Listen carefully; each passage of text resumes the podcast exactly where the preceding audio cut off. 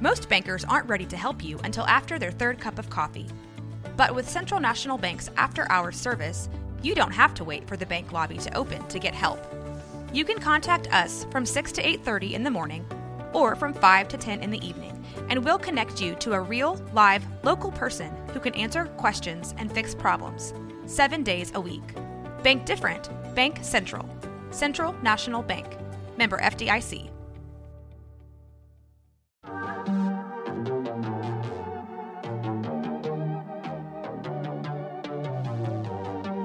I'm April. And I'm Caroline. And this is your Bloody Happy Hour. Caroline, are you ready for this? This is your newest guilty pleasure. It's the bloodiest part of your week. Did we say something about it also being happy hour? Show did. Because we about to be sipping on some murder. Bloody happy hour. Hey, people. Merry Christmas Merry Christmas and Happy Hanukkah. Happy Hanukkah. Happy Hanukkahs? And Ramadan and Kwanzaa and all the things. all of the things. We got a quickie for you today because we know that you have a busy schedule. You got to open gifts. You got to like hang out with your family. You got to eat food. You got gifts, to do. Well, I don't know what you have to do, but you got to do it all. So we're gonna go through twelve murders of Christmas Yes. on the first day of Christmas. My true love. Okay. So we have 12 murders of Christmas for you guys. For your first murder, we have the Wholaver Murders, 2002, in Middletown, Pennsylvania. So on Christmas Eve in 2002, Ernest R. Wholaver Jr. broke into his former home with the help from his brother after being prohibited entry from the courts after being charged with sexual offenses involving molestation of his own daughters. Ooh. Victoria, who was 20 years old, and Elizabeth, who was 15 years old. He had been evicted after his wife Jean obtained an order under the Protection from Abuse Act. And although this was prevented him from purchasing, possessing, and carrying firearms, this didn't stop him from using one to slay his own family. Goodness. His brother waited about a block away and acted as a lookout as Ernest approached the house and cut the telephone wires and forcibly entered the home. He shot his wife Jean, two daughters, Victoria and Elizabeth. He left Victoria's infant daughter unharmed. Days later, Wholaver was arrested and charged with three counts of first degree murder. His brother, who aided him, Scott Wholaver, also uh, acted as a Commonwealth witness aiding the prosecution. Ernest Wholaver, who sat on death row since 2004, while his brother was sentenced to serve 15 to 25 years. I feel like that's still not enough. You read that so good. Were you in UIL Maybe. reading? Definitely not. Oral reading UIL. All right, I got a Texas Christmas massacre for you. 2011, and this is Grapevine, y'all. Another Santa Claus tainted Christmas for another family in 2011 in Texas. Mm-mm. Azi, Azi Yazpandaha. In the same manner of Bruce Pardo, we just talked about him, knocked on his estranged wife's door on Christmas, dressed in a Santa Claus suit, and as the family was in the middle of opening presents, he opened fire on his family. He killed his wife, Fatima, their 14 year old son, Ali, and their 19 year old daughter, Nona. Also, victims to his rage were his wife's sister, Zariah, that's probably not right, her husband, Muhammad, and their 22 year old daughter, Sarah, Sahara Desert. I don't know. At some point before all the slayings finished taking place, someone had called 911 from inside the apartment. Okay, so after spreading bloodshed and committing the murders, Yazda Parana committed suicide. When the family was found dead by the police that Christmas morning, wrapping paper lay scattered throughout with opened and um, unopened presents splattered in blood. Can you imagine that crime scene? To add the chill to the tragedy, the last text Sarah would send would be to her boyfriend. Just as her uncle had shown up, expressing annoyance at him doing so, and his Santa ensemble saying now he wants to be all fatherly and win Father of the Year because he fucked up before. Oh, she was about that life. She was oh. mad at her daddy. Crime number three. We have body hidden beneath Christmas presents, 2011 in Jacksonville, Florida. I'm not surprised. Michelle O'Dowd, who's 67, never imagined that her giving and welcoming spirit would be what would lead to her death when she offered her friend Patty Michelle White, 41 years old, a place to stay after she found herself homeless. By early December 2011, somehow the friendship had, go- had gone awry and things had begun to sour between the two. O'Dowd's twin brother was always suspicious of White and grew concerned when she failed to show up for work or answer her phone.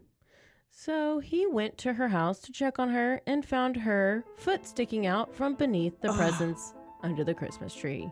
Her dead body laid there, buried beneath the masses of Christmas presents intended for her family and grandchildren. Her face was bloodied. White had strangled her, beat her to death, and hid her body there. She also stole her debit card and credit cards and was arrested in South Carolina after being found when she used two ATMs. Mm. Family members said that White was part of the family and couldn't even comprehend what had transpired. They were sickened that she would bury the body beneath the gifts meant for the children under the Christmas tree O'Dowd took so much pride in. Mm-mm. Christmas was her favorite holiday, and she had put so much effort and time into decorating for it. That is shitty. That's Yeah, real shitty. It's real bad. How about Valdez's Christmas present? In quotations. Mm-hmm. 2013 13, Chicago, Illinois, we are coming to you. 18 year old Alexis Valdez lived with his aunt and her boyfriend Silvestri. Ooh, I might have heard a podcast on this. When the two males got into an argument in late December 2013 about him living there rent free and not contributing to the household, after this, Valdez was pissed. He was told that he would have to move out if he continued this way. So on Christmas Eve, while his aunt was out after and after drinking all night, Valdez was angered and in unjustified, uncivilized rage smashed Diaz's head with a hammer. He reportedly shut the windows, closed the blinds, played some music, probably like we have playing right now, and jammed while he used a butcher knife to cut out, cut off Silvestri's uh-uh ears, nose, and mouth. How do you cut off a I mouth? I don't know. I don't know. He also cut off the his arms and used his bare hands to pull out his eyes. Why didn't we do a podcast on this? And then he decapitated him, leaving his head on his aunt's pillow as an early Christmas present. That's so nice. After becoming tired of mutilating the body, oh, I'm sorry. He got. He got tired. He got tired. He called 911 to report a dead body. Upon arriving, police found him saturated in blood. He confessed to the murder and said he would have killed his aunt too had she been home. He was sentenced to 33 years in prison. This was an 18 year old. And he was just mad because they told his ass to don't be a deadbeat. Yep. Say, man, don't be a- 33 years after that. Alexis. That's all you get. Mm-mm. Firing squad. Fire, he it gets the firing squad. Your turn. Continuing on, what number are we on? Six? Five? Four? Well, the next Wait. one. Four. We're, now this is five, I think. Christmas murder number You want us to count and read? That's a whole lot. know, it's a whole lot of things. Los Feliz Mansion Murders. Night, how do you say it? Feliz. Los Feliz Mansion Murders, 1959, Los Angeles, California. LA is no stranger to grisly murders, but in December of 1959, it became home to one of its biggest murder mysteries with the Perelson family murder suicide at a Spanish revival home at Glendower Place in Los Feliz. Around 4:30 a.m. on December 26th, cardiologist Mm. Harold Perelson struck his sleeping wife Lillian with a ball peen hammer and bludgeoned her to death before she could even know what was happening and before she could even scream for her life. She died by ex- asphyxi- asphyxi- asphyxiation. That's how you say it. Oh, uh, She basically drowned in her own blood. blood. Yeah. Yeah. That's that's a hard word to say. The I- case I'm- would be different for his teenage daughter, Jude, who wailed and wailed, screaming for her life as he made his way into her bedroom. Neighbors could hear as she yelled, Don't kill me! Reportedly, they could also hear her father instructing her to lay still and keep quiet. Using the same hammer he did on his wife, he struck his daughter, but not with good enough aim. She was able to escape after seeing her mother laying there dead in a pool of her own blood. She ran to the neighbors to get help. Two younger siblings, Joel and Debbie, had by now woken up. The patriarch of the family told them to go back to sleep and said his last words to them This is only a nightmare. Wow. He then took two doses of Nembutal uh huh. and 31 pills, believed to have been a tranquilizer or some form of codeine. By the time emer- emergency responders arrived to the scene, he was dead. The estate was sold at a parole at a probate auction to husband and wife Julian and Emily Enriquez. Here is where it gets even creepier. The Uh-oh. Enriquez family apparently never moved in. After their deaths, their son Rudy inherited the house and is quoted by the Los Angeles Times saying, I don't know that I want to live there or even stay here. The house reportedly sat un- uninhabited and still in time for 50 years and was only used as a storage by Rudy Enriquez. Those who peeked and those who had been inside the house say that the house remained unchanged and appeared abandoned in time and in place in as in place as it was before the murders. Mm. Rudy died in 2015 before the house went up on the market and was cleaned up. Pictures were taken taken of it as it was by the photographer. One word, eerie. Eerie. The house looks lived in. The house looks lived in. Things seem to be left as they were before the murders. The mail still piled up together.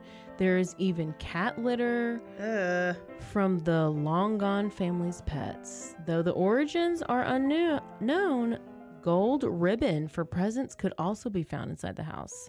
You can find these pictures online today with mm-mm. even video footage taken by the photographer. Now we have Lawson Family Massacre, 1929, Germantown, North Carolina.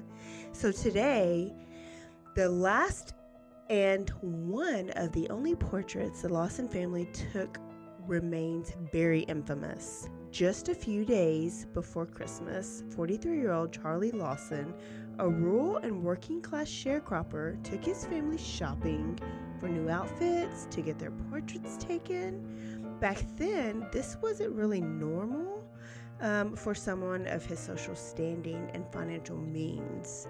Some in that era may have even called it peculiar and odd, which would later go on to lead to what had been a premeditated act on his part.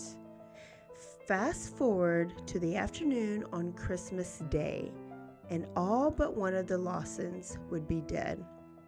Waiting by his barn for two of his daughters, Carrie, age 12, Maybelle, age 7, to head out to their aunt and uncles, Charlie saw them walk out and shoot them both with a 12 gauge shotgun and proceeded to bludgeon them almost unrecognizably.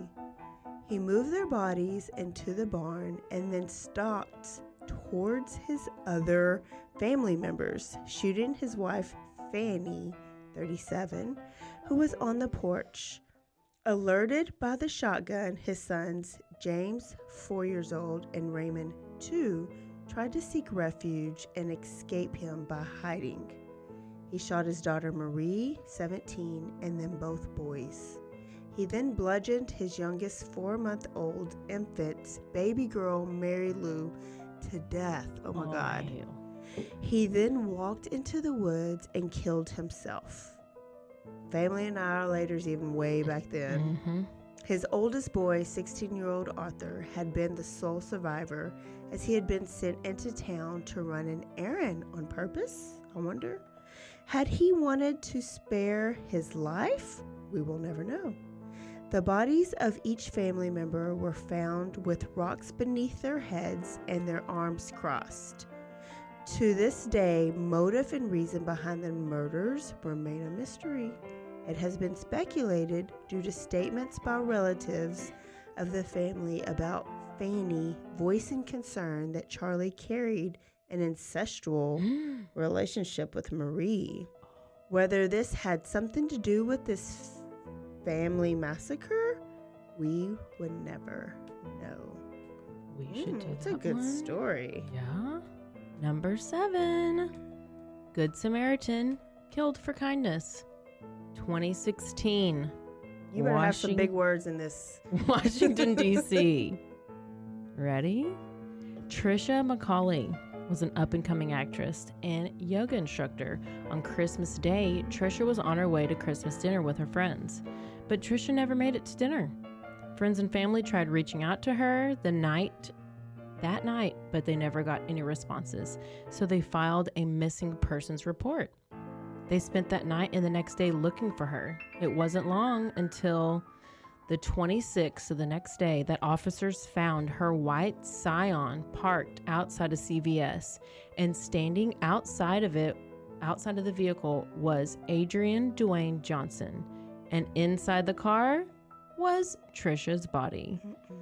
A man fitting Johnson's description was seen by a witness driving the vehicle around. Johnson has a criminal criminal history of multiple theft charges. He was caught on camera robbing convenience stores and he was ordered to wear an ankle monitor but never showed up to get it put on. Hmm. Johnson claimed that Trisha offered him a ride, a total stranger, and said the two of them had consensual sex and she ended her own life by oh. hanging Oh. herself in her car. That's so easy to do. And oh yeah, before that, she told him, "Go ahead, take all my credit cards and cash. Please I do." want you to have it all." When back in real life, her body was found in the back seat with no ligature marks around her neck, and he even picked up a, a prostitute with Uh, uh. her corpse in the back seat. Uh oh. When police asked him why he didn't bring her to the hospital, he said he didn't really think she was dead. He thought she was asleep in the back of the car. Turns out she had been severely beaten, her legs were tied up, she had been sexually assaulted, and her clothes were torn. So, Crazy Eyes Johnson, you should see this guy, he's got crazy eyes, was arrested and charged with her murder. He was convicted and sentenced to a whopping 30 years. Oh, he's he. That's ridiculous. I know. Are we going to Dayton, Ohio? We show is. This was a story on my list. What? But no, what number were we at? seven. I think we only have No, this is probably like eight. I'm the evens. Oh, eight maybe. We're almost there. All right, eighth story. From December 24th to December 26th in 1992, six people were killed, two injured, in one of the worst killing sprees in Dayton, Ohio's history. The Dayton Daily News reported. The massacre became known as the Christmas Killings and began when Laura Taylor, Demarcus Smith, Heather Matthews and Marvallous Keene shot for their first victim. All the black people were like, oh, hail us, black people. Joseph Wilkerson to death on December 24th inside his home. They continued their shooting spree for days. Their initial motive was robbery, but when Keene grew paranoid about snitches, according to Crime and Investigation, two of them were killed when the group became concerned they could in- implicate the four in the other deaths. The killers were arrested on December 26th, and Taylor, Smith, and Matthews are serving life sentences for murder. Keene was convicted in five of the killings and was executed by lethal injection in July of 2009. Oh, that was number seven. Now we Nope. got number eight.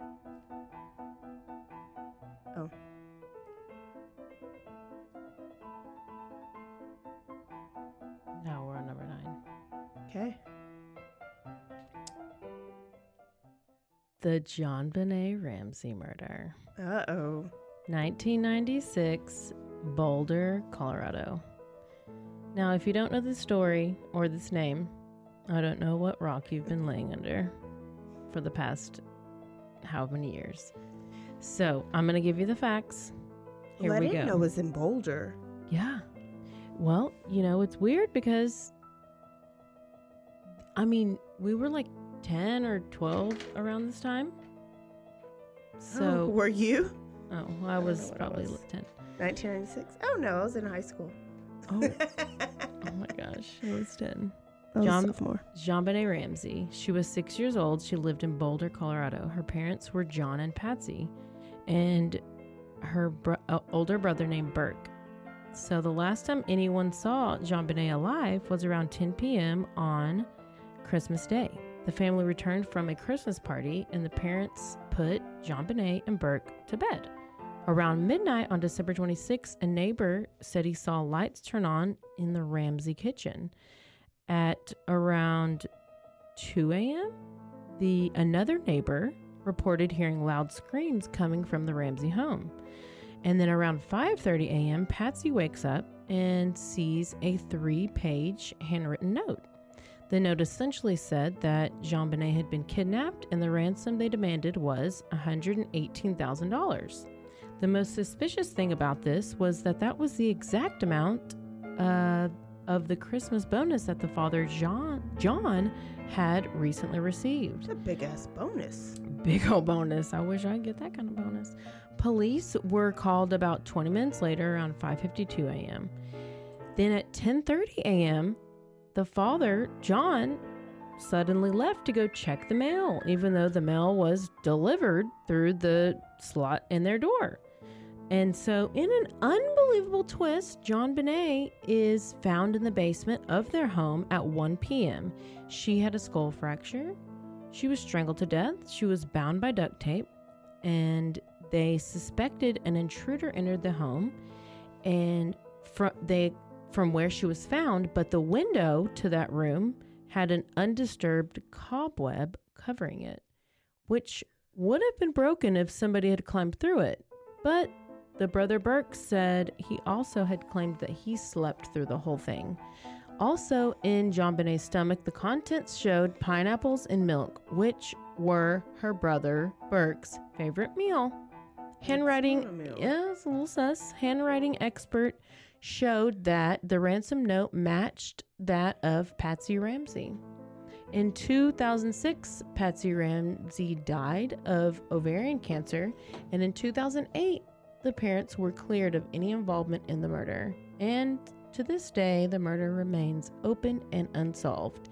And side note, John Ramsey is now married to Natalie, Natalee Holloway's mama. mama.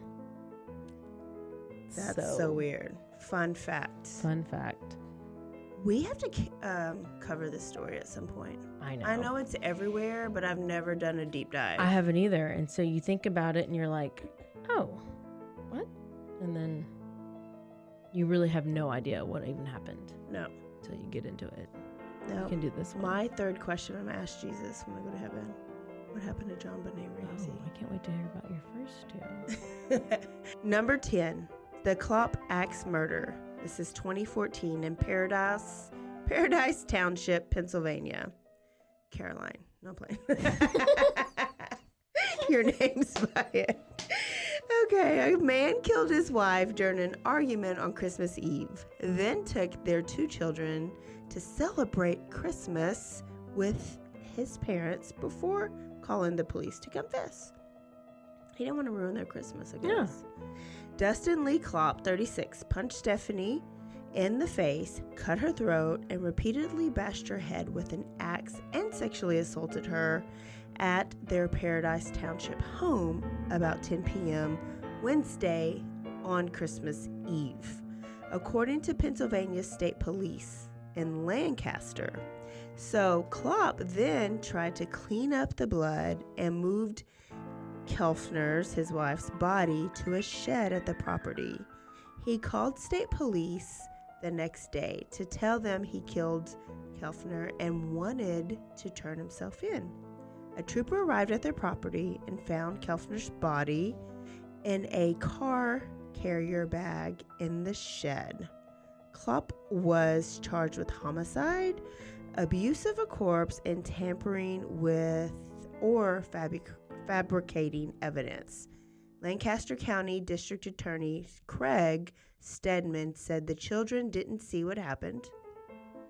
Klopp was arrested in September 2009 on drug charges. He pleaded guilty and served a minimum of a two to four prison term. He was released in 2011. Klopp's criminal history also includes two guilty pleas to DUI in 2007, also with a plea to resisting arrest in one case, a 1997 guilty plea to burglary, and simple assault to a 2001 guilty plea to burglary and resisting arrest. He just kept it going. He just kept it going. Klopp never made it to trial because in less than three months after he murder after the murder, he hung himself in his jail cell. Way How ridiculous Klopp. are you? Way to go, Klopp. 11. this is actually going to count for 11 and 12 because it's so good. Okay. The Carnation Murders, 2007, Carnation, Washington. In a small town about 25 miles east of Seattle lived the Anderson family. We have a lot of names here, so keep up. Wayne and Judy Anderson had been married for about 30 years. Wayne worked as an engineer for Boeing, and Judy worked at a local post office. They had three kids together Scott, Michelle, and Mary. Scott was married to Erica, and they had two kids five year old Olivia, three year old Nathan. Michelle was dating a man named Joseph McEnroe. Now, the Anderson family lived on a 10 acre property on Christmas Eve 2007. Wayne and Judy had planned a family gathering to celebrate Christmas. Decorations were up, the kids were excited to open gifts, they were ready to see Santa. Well, the two people that were not present at the home that evening were Michelle and her boyfriend, Joseph. But soon, they would make their appearance. When both of them burst through the door, each holding handguns, Michelle fired a shot at her father, Wayne, while he was just relaxing, reading a newspaper, but she missed. Her gun jammed. And then Joseph approached Wayne and shot him dead. Mm. Joseph then turned the gun on Judy and shot her dead as well. They drug their bodies um, out to the shed and waited on Scott and Erica and the two kids because they had yet to arrive to the home. About an hour after killing the parents, the rest of the family arrived at the home. But Michelle and Joseph, they both started firing immediately when they entered the home. And they also fired at the children. Scott was shot four times until he died. Erica managed to call 911 and could be heard screaming on the phone, quote, not the kids, unquote. And then the phone went dead.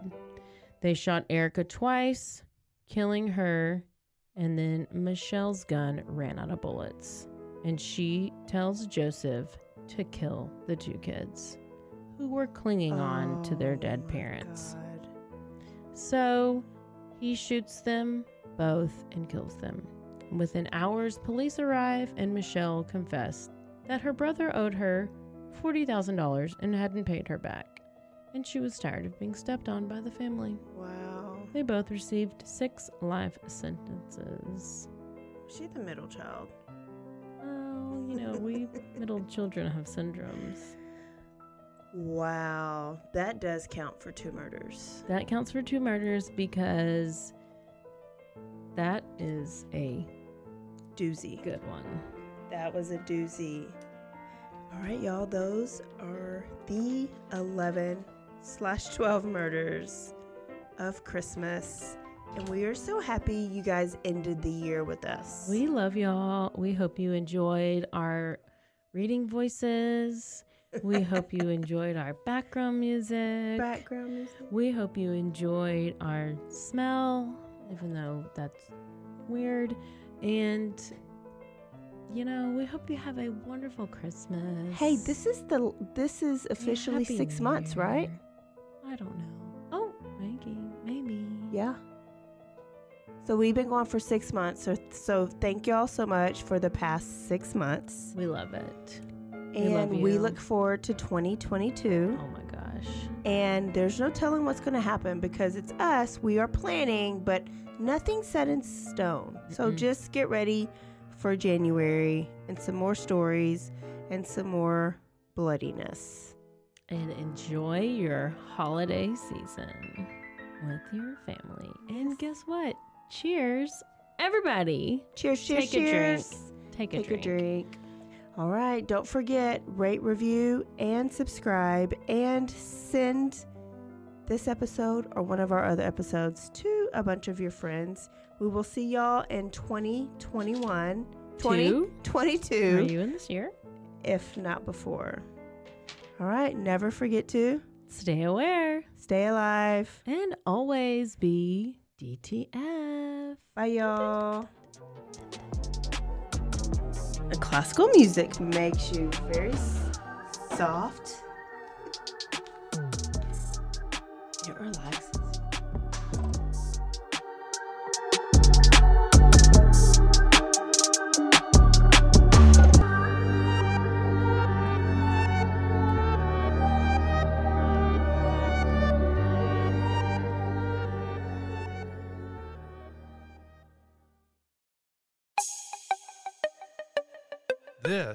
Has been a Rogue Media podcast.